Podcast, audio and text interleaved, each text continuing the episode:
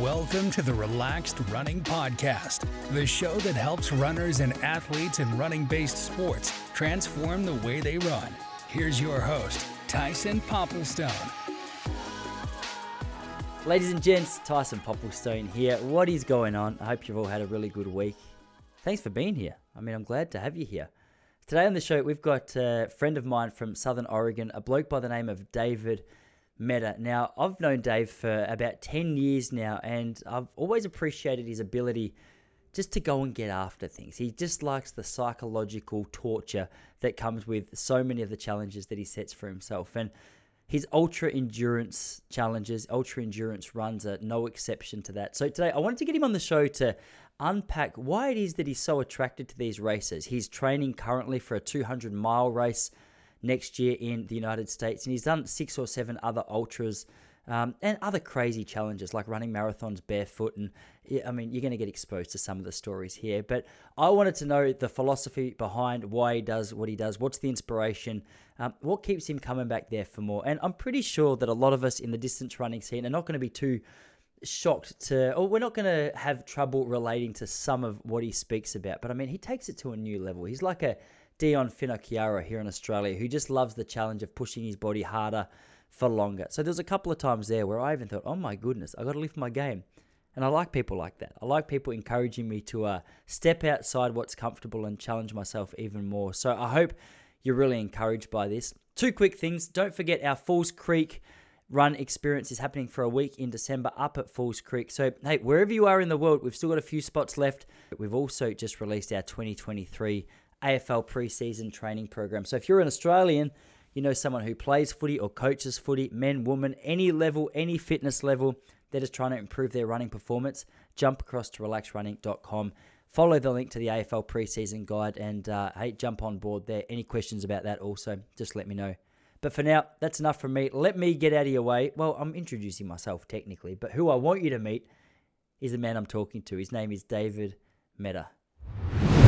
Good to see you again, brother. It's only been a few oh, weeks, which is which is very strange for for us to say because for for those of you listening, Dave and I hadn't seen each other face to face since I think it was 2013 or 2014 until about six yeah. weeks ago. So I like to assume that this is going to become like a regular habit and not just a podcast episode, but an excuse for a catch up.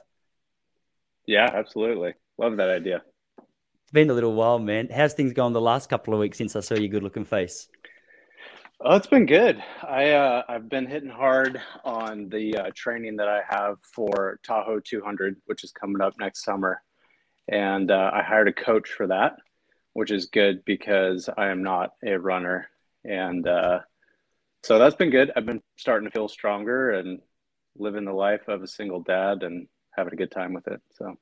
Very nice. But yeah, that's one thing I was interested because we were playing table tennis in Oregon about six weeks ago now and you said, "Hey, I'm curious to to pick your brain about the ultra marathon scene." And I said, "Hey, don't come to me about ultra marathons because I want to learn about ultra marathons from you. I've got a general idea of what's involved in running an ultra, but part of the reason I'm so fascinated by people like yourself is because ultra marathons just terrify me. Like I ran one marathon and it was a very ugly experience and and when we were uh, when we were having a chat uh, in in Medford a couple of couple of weeks ago, the fact that I think you mentioned this Tahoe 200 to me, the fact that you were looking for a coach. Um, I didn't realize it was next year. So what you've still got, you've got plenty of time to train for it, huh? I think so. And on the concept of uh, ultra marathons being terrifying, they terrify me too. So well, I think that's part of the appeal. That's part of what I love about you is, and we'll get into this soon as well.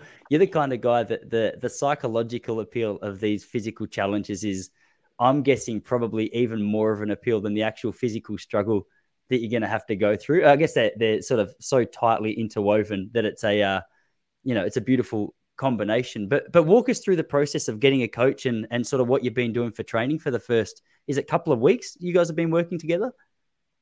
Uh, we're actually on week six now already. Um, it's been flying by, but you know it's been interesting. After we talked when you're here, I um, I started thinking more about training and uh, really diving into your podcast even more. And I, I've been learning two things. One is that I appreciate the podcast. I'm definitely a fan of your podcast now. Uh, second point is, I think I'm the first guy you've talked to that weighs in at over 180 pounds. so I'm happy to represent the plus size runners in your sphere of influence. Um, but yeah, so I hired the coach, and this is my first time having a coach um, besides the cross country and track and field that I did in high school. And it, honestly, it's been one of the best things ever. Um, it's more intensive than any of the coaching I've ever gotten. We're just taking data, looking at my runs. He's able to tune my training plan. He's even looking at things like sleep, total elevation gain and loss, uh, paces, heart rate, cadence, all sorts of different numbers that play into it. So um, honestly, it's been great. And even three weeks into it, I was feeling so much stronger.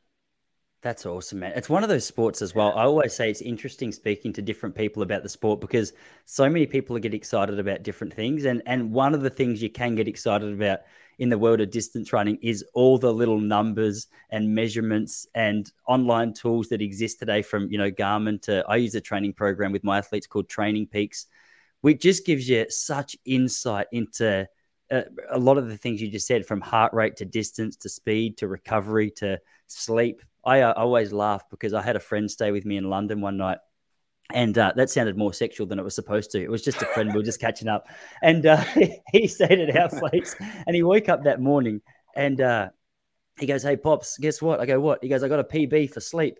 I said, Okay, this is a ridiculous concept. Like the fact that we're in a world now where you can be setting PBs for an eight hour sleep is is really interesting. but how do you how do you enjoy yeah. all the uh, the little intricate details? Do you like getting caught up on the numbers and and having a look at, at what they're sort of offering you? Yeah, sort of. Um, you know, a lot of ultra runners are not inclined that way. Um, I listened to an interview with Courtney Dauwalter. Do you know her? Mm-hmm. Mm-hmm. She's a pretty big name American ultra runner, and she was on Rogan's podcast about five years ago. And what's significant about that podcast was that it was incredibly boring. Rogan first of all, Rogan was on something, so he was completely wired. And second, Courtney, yeah, he was completely focused on this idea. She must have some sort of magical plan or supplement or something that's making her so successful. And over and over again, she just said, "Yeah, basically just like uh, nachos and beer, and I eat a lot of it, and I just run pretty far." that's pretty much what the podcast came down to. So I know people like her are very inclined towards numbers. Um, but that's one of the things I've enjoyed learning about from you and your podcast is the focus on systems. And I'm in the process of developing more systems for my life um, because we all have systems. They're just not all good systems. Um, and mm-hmm. I firmly believe that garbage in equals garbage out. Um, so I enjoy taking things like total elevation gain on a run and applying that data to improving future runs. So I guess to answer your question, yeah, I, I do enjoy that. Yeah, it's interesting. It's so it's a funny point you make about uh, uh, Courtney and the ultra distance running scene because I think you're new enough to it and not obsessed enough with it to not fit into the category of being the stereotype of uh, boring. Sorry to all you ultra marathon runners listening to this. I don't mean this personally, but I mean some things we just have to own up to.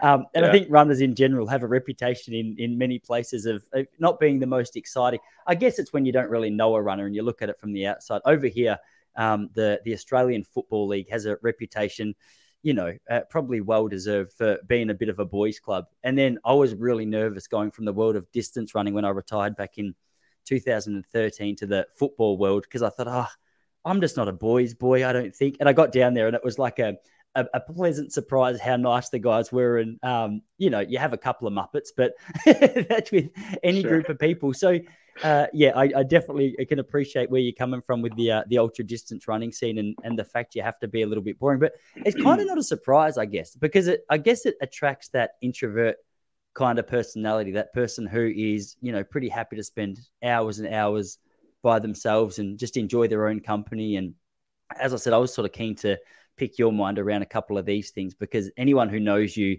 even a little bit appreciates the fact that uh, you've got a real appreciation for the the psychological challenge that comes with, you know, whatever physical uh, effort that you're you're going to be putting in there. And is that sort of part of the appeal of of this Tahoe race for you? Like, what was the motivation for you to go? All right, I'm going to give this a go.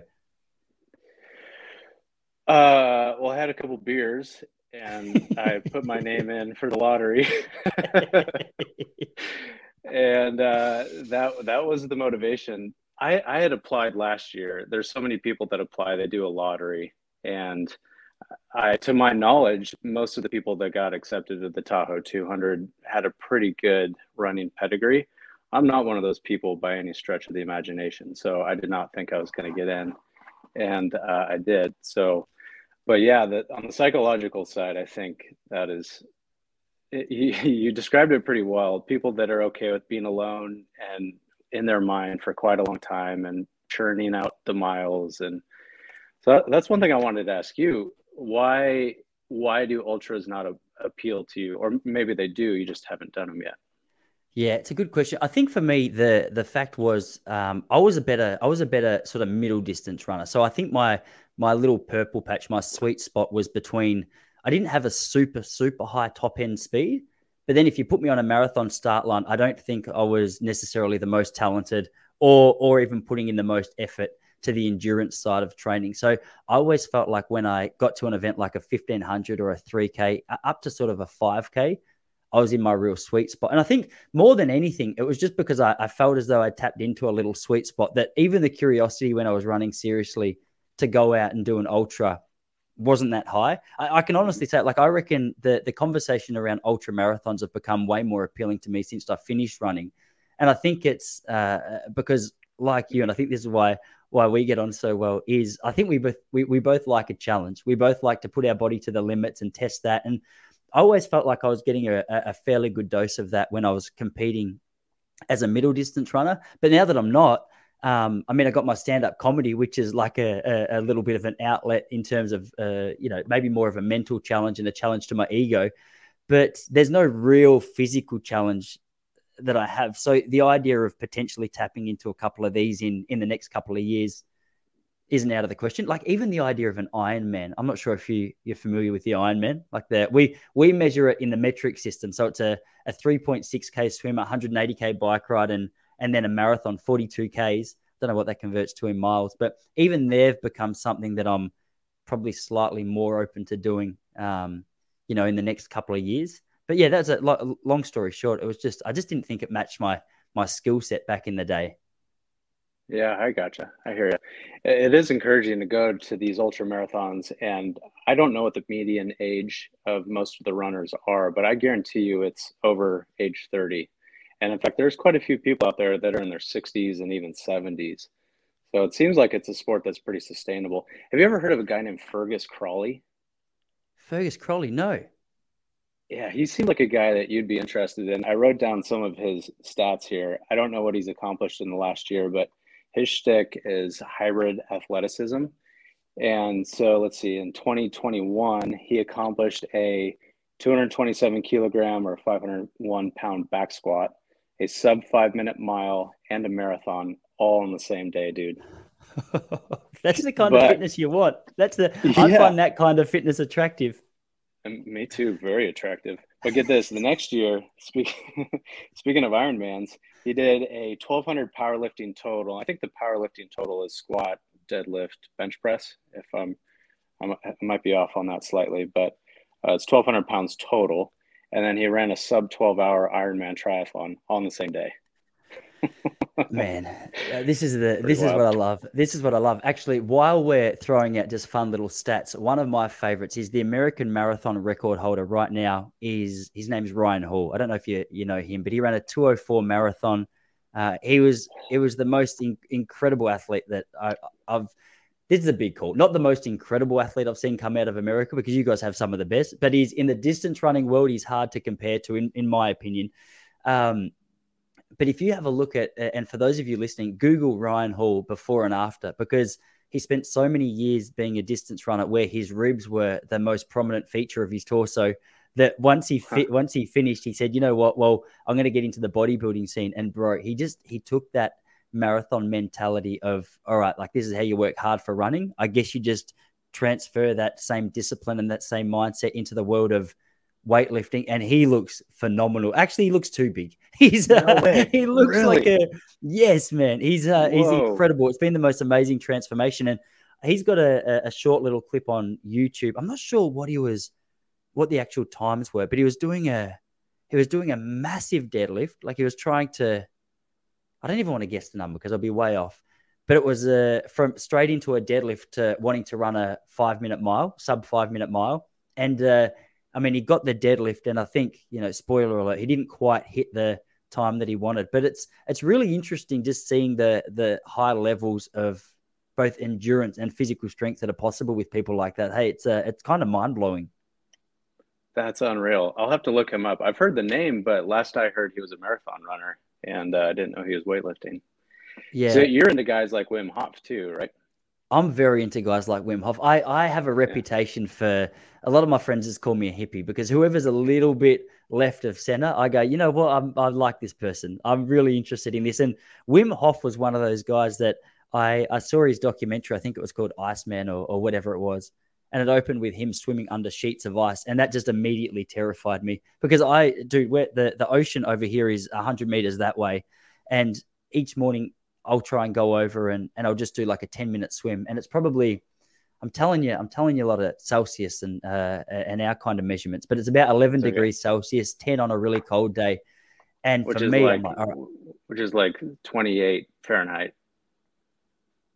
Yeah, I'm get so confused. I, I, I, don't even know Fahrenheit. So if that's impressive, if that's impressive, let's go with that. But if it's not, yeah. it's probably a little bit colder. What 30, 30 Fahrenheit's freezing, isn't it? Is that right?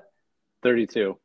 Which makes no sense. Just make it makes zero. no sense. No, I, t- I totally agree. Your your your standards are way better. yeah, dude. So I'm uh, I'm really interested in people like that, just to, to to see how far they can you know, just push the physical limits. And I think maybe for people like us, that is the attraction to to ultra distance running, or or at least just distance running. Yeah, absolutely, man. What's hard to do is take concepts like what Wim Hof is proposing and translate that to something like a 200 mile race. Um, but I think that's part of the appeal is making that connection. That's part of the challenge. Mm. What do you think about that? Yeah, no, totally agree. I was curious to to pick your brain a little bit because you've got more experience in the ultra marathon scene than, than, me. You've you've run a couple before, haven't you? I remember. So our brother-in-law, Sammy Blackmore, the great man, um, one of the best looking yeah. men in Medford. Uh, he he, uh, he was he was telling me that you'd done a couple of, of real challenging runs in in your time, or real challenging challenges. And I don't know much about it. And I think when we caught up, table tennis was the main focus, so we didn't really focus too yeah. deeply on on our our running stories, but like what is your what is your sort of history in in the the ultra marathon running scene? Because it's not like you've got an established career in it, is it? It's just something you've dabbled oh. in. Oh yeah, totally dabbled. I think I've run seven ultras so far, something like that. Maybe eight. That's more than I thought. I didn't realize you'd done that yeah. many. I I, uh, I love doing things weird and inconvenient and uncomfortable ways, um, and that's kind of the story. What it comes down to with my ultras. My brother started running ultras before I did, and I think he's the one that kind of inspired me to get into them. But my background is I I ran track and cross country in high school. I sucked at it. I got varsity letters, but it was mostly a sympathy thing. I think my coach my coach uh, handed handed it to me when he saw me working hard at it. Um, and it was mostly I didn't really enjoy it at the time. I just I did it to get into college, and so I, it was a necessary thing. Went to college, was in the army after that, and my time in college and in the army it really gave me an appreciation for doing things the hard way and being tough and having physical fitness as really a daily lifestyle event. Um, so uh, yeah, I got, I got into marathons and then ultra running, and then back when barefoot running was a fad, I was into that for a while, and uh, everything has everything up to my life is to this point has really just taught me so many things and um, even barefoot running for example it, it, changed my running form and i still run that way and i have an appreciation for being barefoot and what that brings to the table so it's just kind of an amalgamation of a lot of different things yeah. What was the barefoot event you did? Or is it just a phase a of training?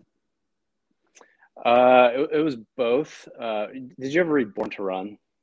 Uh, yes, I had something about like a, I want to say, is it a South American tribe? Uh, Mexican tribe, yeah. Mexican yeah. tribe, yeah. Yeah, it's all about you know very minimalist, uh, bare almost barefoot running, if not barefoot, and so that kind of inspired me. and it did a lot of people. It was a big. This was you know around 2008, 2009, and uh, a lot of people went to those Vibram toe shoes, and I had those for a while, and that was regrettable and embarrassing. But who cares? I'm, I'm, glad you can um, acknowledge it. I didn't want to have to. I didn't want to have to highlight it live on the podcast. I'll do it myself. You write the book on running. I'll write the book on self-deprecation. Uh, I could have. I could have a couple of chapters. Conti- yeah, dude. I'll have a couple of chapters yeah. to contribute to that one.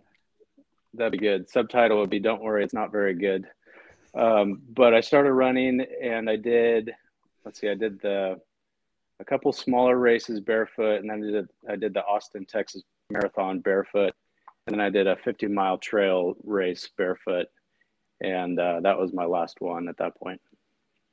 Dude, so are these on road or are these like what's the story? Obviously, the trail one's on a trail, but the the Austin marathon barefoot is that a just a standard marathon? And you said, all right, I'm gonna do this without shoes. Yeah, yeah, that's insane. Yeah, I didn't even know that was a thing. See, I missed this. I missed this fad. I just would have loved to have been there. So, are you saying you were running him in those little toe shoes, or were you running it completely barefoot? No, I got rid of the toe shoes once I realized I, I was married at the time, so I didn't need to worry about attracting a mate. But you know, they're just not not cool at all. And honestly, I mean, they, they were they were fine. They they serve a function, but uh, and it, who cares if they're cool or not? but I just wanted to go full full on barefoot, and I was glad I did because it really changes the game. Hmm. Did you have any trouble yeah, so, with injury and things as you were transitioning across? No, not once. And in fact, it really helped me out. I know I knew of some people that got injured, and I think the reason they got injured was because they just went from, you know, seven millimeter drop shoes directly to barefoot, and they'd start running full. I eased, I eased into it pretty good, and I think that's what helped out. Um, but I would do things like with that 50 mile trail race. Uh, I trained for that both by running barefoot, but also by I had a bunch of lava rock in the front uh, yard, and I put that in the Tupperware. And for hours, I would just march on it, just hammering my feet and uh, stuff like that. You know, I know that would appeal to you. It, it, appealed to me at the time. It worked out great. So. Well, it's funny. I've got a reputation in this town. Uh, because it's a fairly small town that we live in. I, I, I don't know, like it's two two towns combined. I would guess the the population is probably a little bit over five thousand, maybe even less when it's winter. Um, but a lot of the time, I'm rocking around bare feet just because of of what you said. Like I like the idea. I just find it comfortable to get out of my shoes, and it's a bit of a, a, a hippie. Uh, you know, it's affiliated with hippies and stuff at the moment, but it just feels good to get out on the grass in barefoot and out on the sand. And I like to walk over with with little Charlie boy uh, uh, take him to the beach and, and let him do the same, just to, to get a bit of a feel for his feet. I always, I don't know if there's any truth in this, but in my mind, it, it, it's doing something for his balance and just helping him get a little bit of a feel for his body. And um, you could probably explain the barefoot scene more to me. I haven't Googled anything. I just, I just thought, you know what, like while he's not complaining that he hasn't got his shoes on, I'll keep doing it. And, uh, and we'll often go over to, there's a little car park just before the beach and it's, it's just gravel and we'll walk across there. And especially after we've been doing it for a while, there's, there's not too much flinching going on there's always a group of old ladies over there around the same time that we get across. And she's like, I don't know why you, I don't know why you're doing this to yourself or your little boy. And I was like, look at him. Does he look stressed? He's the happiest kid you'll see, you know. And then he'll, yeah. he'll step on a, a, protruding rock, which will, you know, shake up the system a little bit. But mostly, he's uh, he's like you. He's, you know, he hasn't been practicing on lava stone, but he's he's developed a, a little bit of a capacity to walk across a lot of things that you would be surprised to see an adult, let alone like a little kid walk across. Absolutely. And as you know, I have three little kids myself, and it's the same thing. They just walk around barefoot so naturally, whereas adults have major issues walking across the most basic surfaces. So it's really interesting to see.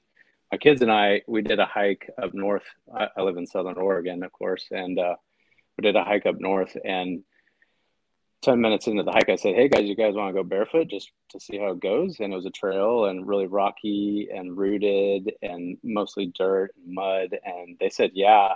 And all three of my kids went barefoot and it was six and a half miles total. And it's just, wow. it's a great bonding experience. And it's so fun to watch kids do that because they do it so naturally. Well, man, speaking of your kids, I'm gonna I'm gonna highlight something here. I didn't realize how much of your mindset they had in them. Like you've got two girls and a little man, and I thought, okay, well, we all went out to what was it called, Lake of the uh, Lake of the Woods. Or I was out at Lake of the Woods with with the kids and Sammy, and, and Sammy had set up like a a big rope climbing thing. I'm not sure if they'd told you about this, but there was a big yeah rope. Yeah. Uh, I don't know what they're called. They're like artificial rocks. And anyway, I saw the height of this, and Sammy said to me, "He goes, mate, like, are you going to come up?" And I said, "I'll just go up to. I feel comfortable." And it was uh, uh, myself, Tom, uh, and another friend of ours, and um, Sammy. And I got about halfway up, and I said, "Well, I can't, I can't back out now because I'm up here, and the whole family's down there watching." And uh, I got peer pressured into getting to the top of that tree. It came down. Then Sammy said to to your three kids, "Guys, you ready to go? Like, we'll just go up till you feel, you know, it's it's uncomfortable." And I think I know Clara, and I'm pretty mm-hmm. sure I don't know about Nate, but I'm pretty sure all three of them made it to the top of this tree. I reckon it must have been like maybe 25 meters, I reckon. Say 20 to 30 meters. It it was a decent tree. And I was up there being nervous, and, and your kids got up and down looking like they it, it didn't sweat them like the the tiniest little bit. They were completely fine, which was really humbling for me. Oh, yeah. But I guess the apple doesn't fall too far from the tree. Well, it's great. I mean, as you know, that's one of the great things about being a father is you can kind of lead your kids in the mindset that you you know you can't change them for good necessarily, but you can lead them in certain mindsets. And kids really respond to that kind of leadership. If you say, "Hey, let's go, let's try this, let's experience life. This is really fun," oftentimes they follow. And I think people lose that a lot. What do you yeah, think? It, yeah, I, I, totally agree. It's funny. I know Sam and I, when I was staying with him for six weeks, he said to me, he goes, oh, it just it does my head in. He goes, I'll sometimes be sitting here changing my little girl's nappy. And it always seems to be at the time I'm either cleaning up rubbish or changing a nappy that I get a message from Dave and he's at the top of some mountain with a beautiful view of a sunset, just going, "Hey, dude, yeah. just thinking of you. Hey, you, like, what are you doing?" And uh, I, I, appreciate that. Like, I like the idea of, um, you know, beyond running and everything, just trying to help my little kids. I got I got another boy on the way coming next month, and um, I just love the idea of of trying to establish just you know strength and, and, and resilience and things like that. Even though that seems like a bit of a fad word, I just I like to uh, offer opportunities to them where they're sort of forced to they're forced to grow. It's like, all right, you're out here. It's just there's no other option. You can just sit here and get cold, or um, you know, we can we can push through it together. So I think, and honestly, I think part of that is is my appeal to the world of um, distance running is you learn those lessons. And I think because I was a, a, young guy passionate about improving my running performance, I picked up things like uh, consistency, um, you know, resilience, just just showing up to something day after day, and then even more than that, beyond that, having to listen to your body. Like, oh, how am I emotionally? Like, what are my stress levels like? Am I uh, how am I perceiving my efforts? Am I am I working hard, or am I just imagining that this is working hard? Or uh, and always feel as though, as a result of that, little things like just my ability to pick up when I'm getting sick or when I'm slightly off has been really magnified. And it's been one of the biggest pluses in, in my life. So I, I like the idea of, you know, exposing my kids and future kids to those kind of situations, just like you for, for some of those reasons. But one of the things, man, which I, I wanted to pick your brain about, I've got it written down with an asterisk because uh, I, I, just think you're such an interesting guy to talk to about this. Is that psychological thing? Is that psychological challenge? Like, can you unpack that a little for me? What is what is the actual appeal to you of whether it's ultra distance running or you know whatever it else you, it is that you're doing, you're barefoot running, you know, any examples that I've forgotten, please feel free to throw them in. That that keeps you coming back for more. Yeah, that's a hard one to unpack. And to be honest, I'm still trying to unpack it myself. There's so many moving parts to it, as you, as you know. Maybe, maybe it's simpler for other people. I, I don't know. Um, I don't run just for sheer enjoyment of the run, even though I get that too. But it really is a mixture of kind of an outflowing of my faith and sort of this mindset of if I don't run or do something like it, I'm going to die. So there's a survival mindset um, and that that seems extreme, but uh, the homeostasis here is sitting on the couch watching Netflix, and honestly, that is what our culture goes to because it's so easy. And to me, that just spells death. And and the data proves that if you do that enough, garbage in, garbage out, you're going to die from that. So it's almost like you're fighting against that process. So it's survival, but it's also to me um, finding life. Um, I, I, really I, I, don't love it when people over spiritualize sports, so I, I, try to avoid that. But um, it's almost like they're inextricably linked. Um, running is is a factor of life, and I feel so much more alive. I'm sure you know about Eric Liddell, Chariots of Fire guy, and maybe this is cliche bringing it up, but his quote was something to the effect of, "When I run, I feel the glory of God," and mm-hmm. honestly, I feel the same. So it's it's almost an act of worship and gratitude. Just a couple days ago, I ran at uh, Silver Falls State Park, which is a state park in Oregon, and it's an awful place, ugly. You should not no, you should visit it, but everyone else should stay away. uh, so I ran up there, and uh, I had a really hard time pacing myself because I just felt like I was bursting with gratitude to be there, and the fact that I get to run. There's so many people in my orbit that can't walk, let alone run, and I get to enjoy this beautiful place as a runner. And so, to me, that that's partly living uh, it's hard and it doesn't feel great in the moment sometimes, but that's that's living. It's really good, man. I've had experiences like that before, where you go out and.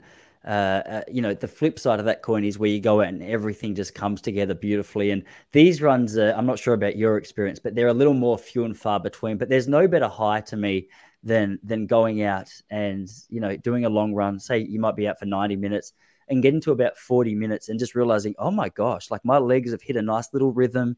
I'm not breathing too heavily. I'm just sort of flowing. I might have a podcast in the ear sometimes, or I might not.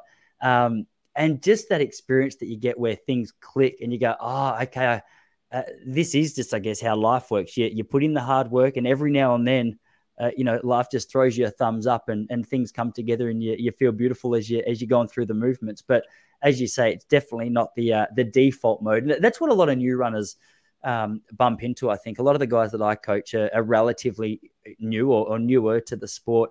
And one of the things they'll they'll get stressed about is, oh, Tice, I, I felt terrible on today's run. And I go, yeah, yep.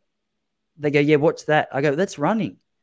that's uh, and obviously it could be a variety of factors and um, you know I, I, I, don't skim over it so quickly all the time but a, a, lot of the time like if you're if you're eating well you're sleeping well uh, you're new to the sport I, well, welcome I, that's that's how I feel most times I go out for a run it doesn't feel fantastic but but there's something about it when you're sitting on the couch in the end of the night or standing on your lava rocks where you go what what an experience that is. I don't know about you. Like my brother-in-law, Jesse's younger brother said, uh, like, why do you go out and run? Don't you just feel like you want to sit on the couch? And and I said to him, it just sort of came out. But when I think about it, I'm like, yeah, I nailed that answer. I said, yeah, but sitting on the couch is so much more enjoyable when you've been out for that run because you've actually physically oh, yeah. exerted yourself. Your calves are a little bit sore. Your, your hips are a little bit so everything's just a little bit out of whack. And you go, ah, oh, no, I've, I've earned this. Whereas the flip side of that is, oh, like I should be going out for a run, but I'll just sit on the couch instead. It's a gross feeling. You're like, I'm a slob. I, I shouldn't be doing this. So oh, it's such absolutely. a rewarding sport when you start to understand, um, you know, that, that that discomfort is part of what the attraction is. Yeah. Well, hey, where's your nearest ski hill? That's a very good question. That's a very good question. So I'm in a place called Point Lonsdale, which is right next to the water. There's not many hills here. Maybe gee, Australians with geographical knowledge are going to judge me for this. I'm not 100% sure. So I'll just give a, a round figure. I'll say it's about two and a half to three hours away. Okay. All right. That's not too bad. That's a sport you should take up if you ever get a chance is backcountry skiing, man. For the same reasons. Oh, absolutely. Yeah. And it's almost better in some ways. I mean, I'm I'm biased on it, but I feel like backcountry skiing is, uh, I view backcountry skiing in Australia the same way an American would view surfing in Australia. Um, there's like the idea of doing that in America sounds far more scary to me because of the animals that you've got out there that can actually kill you. Whereas here, we'll we'll go up for a backcountry ski and you'll see a fox which will run away from you, and you'll see a rabbit which the fox is chasing, and then you might every now and then see like a I don't even know if this is true. Do we have deer in Australia? I'm sorry to my brother-in-law. He's a he's a keen hunter. I don't know the answer. But um but what the the physical challenge of that and also it's the combination of just being exposed to nature as well in its because we're sitting here on a computer right now and I know after this I'll probably go outside and, and go for a walk for an hour or so just to just to get away. I like to go for a walk along the water if I'm not running. And uh, it's just like an ultimate reset. To me, running is it's just a reset button to the rest of my life. I can be stressed and frustrated and you know, have all these things going on. But if I go out for a hard enough run, It's like, oh, you're good luck worrying about that when you're trying to focus on just getting your breath in. Yeah, absolutely. Well, it ties into the psychological piece too. And I'd be curious to get your input on it. Um, but some of the places I've been able to go through backcountry skiing, for example, I went to Lassen National Park, which is in Northern California, um, a couple months ago. And not a single person, the most beautiful terrain you've ever seen, perfect weather, completely alone, just grinding up mountains. Mm-hmm. And honestly, there's there's kind of a guilt there for me personally that I enjoy being alone so much. Um, so I'm kind of curious to know what your mindset or your thoughts are on running or, or sports in general in a community versus doing those sports uh, solo. Do you think you, one should focus on one or the other more? Are there merits to both sides or what? Dude, it's such a good question. It's such a good question. I think I think for me the appeal of of distance running was was teaching me to learn the skills that are required for for me to flourish. And like a on a personal, maybe a selfish level, I, I felt like everything I need to be able to navigate my way through life, um, you know, to a great degree, could be picked up through running. The thing I touched on before, like discipline and consistency, and um, you know, listening to your body and knowing when to recover and things like that. Um, so I think as an individual, like the sport of distance running and and, and these challenging things has has been really great. But I'm also a really huge fan of of the uh, you know the team sports. I grew up playing team sports, and I think socially, like that's um, if if nothing else, the ability just to learn to navigate your way through a group of people with different beliefs and different ideas and different opinions, and some people are, are muppets and some people are great, and and trying to operate as a team there. Like I, I found that um, a challenge. And I'm also I'm I'm also really attracted to the idea of of trying to win over a person who just clearly dislikes me. Like if someone doesn't like me for whatever reason, I, I, like the challenge, which I'm sure is uh, uh, you know for plenty of people motivation to like me even less. But um, I, I love that. I love the flip side of that. So maybe the the physical uh, the, the physical challenges of the individual sport is what I'm attracted to, but the social challenges of a team sport is is something that I like. What about I don't know. What about you? It's a that's just my my initial thoughts. I, not very well thought out, but that's you know in a nutshell, I think how I how I feel. Yeah, that makes sense. No, I, I appreciate that, and it plays into how we raise our kids too, which I, I find to be an interesting concept. Uh, generally speaking, I feel okay with being alone. Uh, I do most of everything I do solo because I'm a single dad. I have a weird schedule. I'm pretty busy, so you know, I'm free to hang out between the hours of 5 to 7 p.m. on Tuesday nights. You know, it's just like, yeah, feel free to hang out with me if you can fit fit me in your schedule.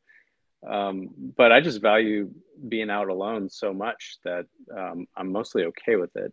Um, I do wonder about raising my kids. Do I want to encourage them to be around people most of the time, or be solo like I am, or a combination of the two? I think it's it's probably just coming down to a healthy balance if I had to sure. imagine. Yeah, because even at work, like obviously we got a tour of uh, of the Cerakote, the Cerakote factory over there in, in Southern Oregon, and uh, it was really impressive. But one thing that stood out to me where you work is there there are a lot of employees there. So do you feel you probably get like a little bit of a social fix there? Because I know when I was working full time or when I was working with people, uh, in fact, even now, to be honest, even now that I work, I work for myself, I, am still a bit of a, I'm a bit of a loner at heart. I love catching up with my mates, but I love being by myself. Um, and I think that's magnified when I'm around people all day. I just need to go and recharge the batteries. Do you do you feel like that's a little bit of a social outlet for you as well, or you, even at work, you, are you sort of mostly doing your own thing? That's a good point. No, I, I tend to uh, discount work, but I spend a lot of time at work around a lot of people, and I, I do. I love being relational with them. So uh, yeah, I guess I'm making it sound like I'm this psychopathic loner who goes out to the mountains all the time. you Maybe I am. I, I don't know. you both end.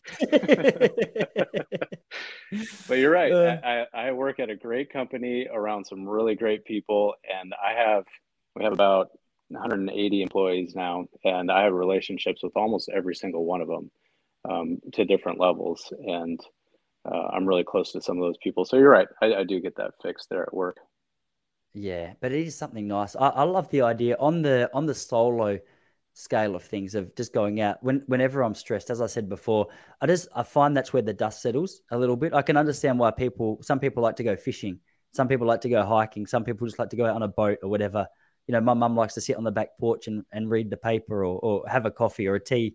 Um, yeah, I, I feel like a lot of the the frustrations or stresses or anxieties in my life tend to dissipate when I when I when I'm surrounded by nature, especially, and when I'm by myself. Actually, Jewel, uh, she was on Joe Rogan about it must have been close to a year ago now. She was a 90s, 90s Jewel, yeah, J E W L. Yeah. Do you remember her from the?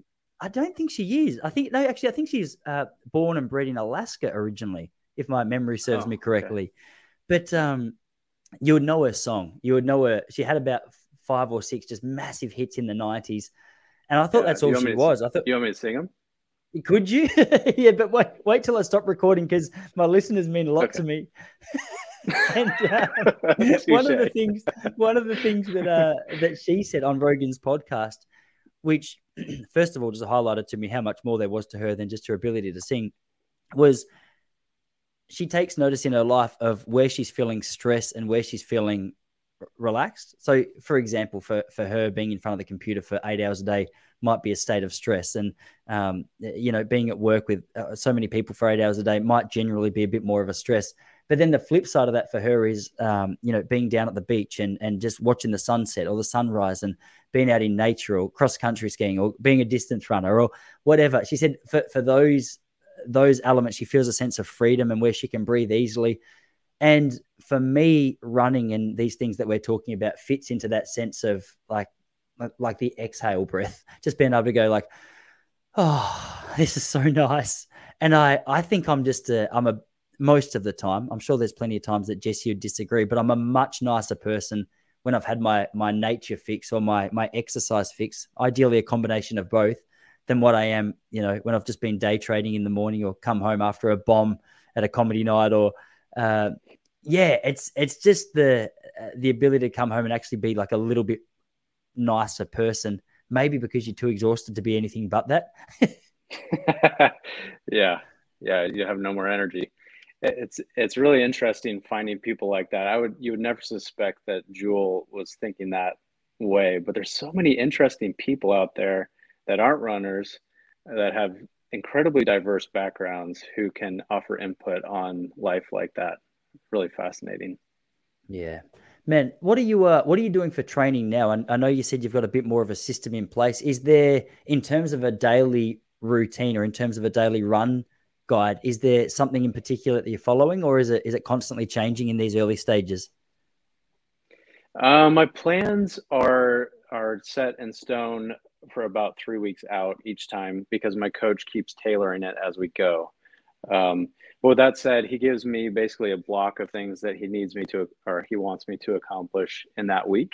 And mm-hmm. my job, based on my schedule, is to fit those in the blocks that I can. So it's really nice because generally, you know, I have two to three sessions of cross training where I'll go to the gym, do some lifting uh, or swimming or stair climber, what have you.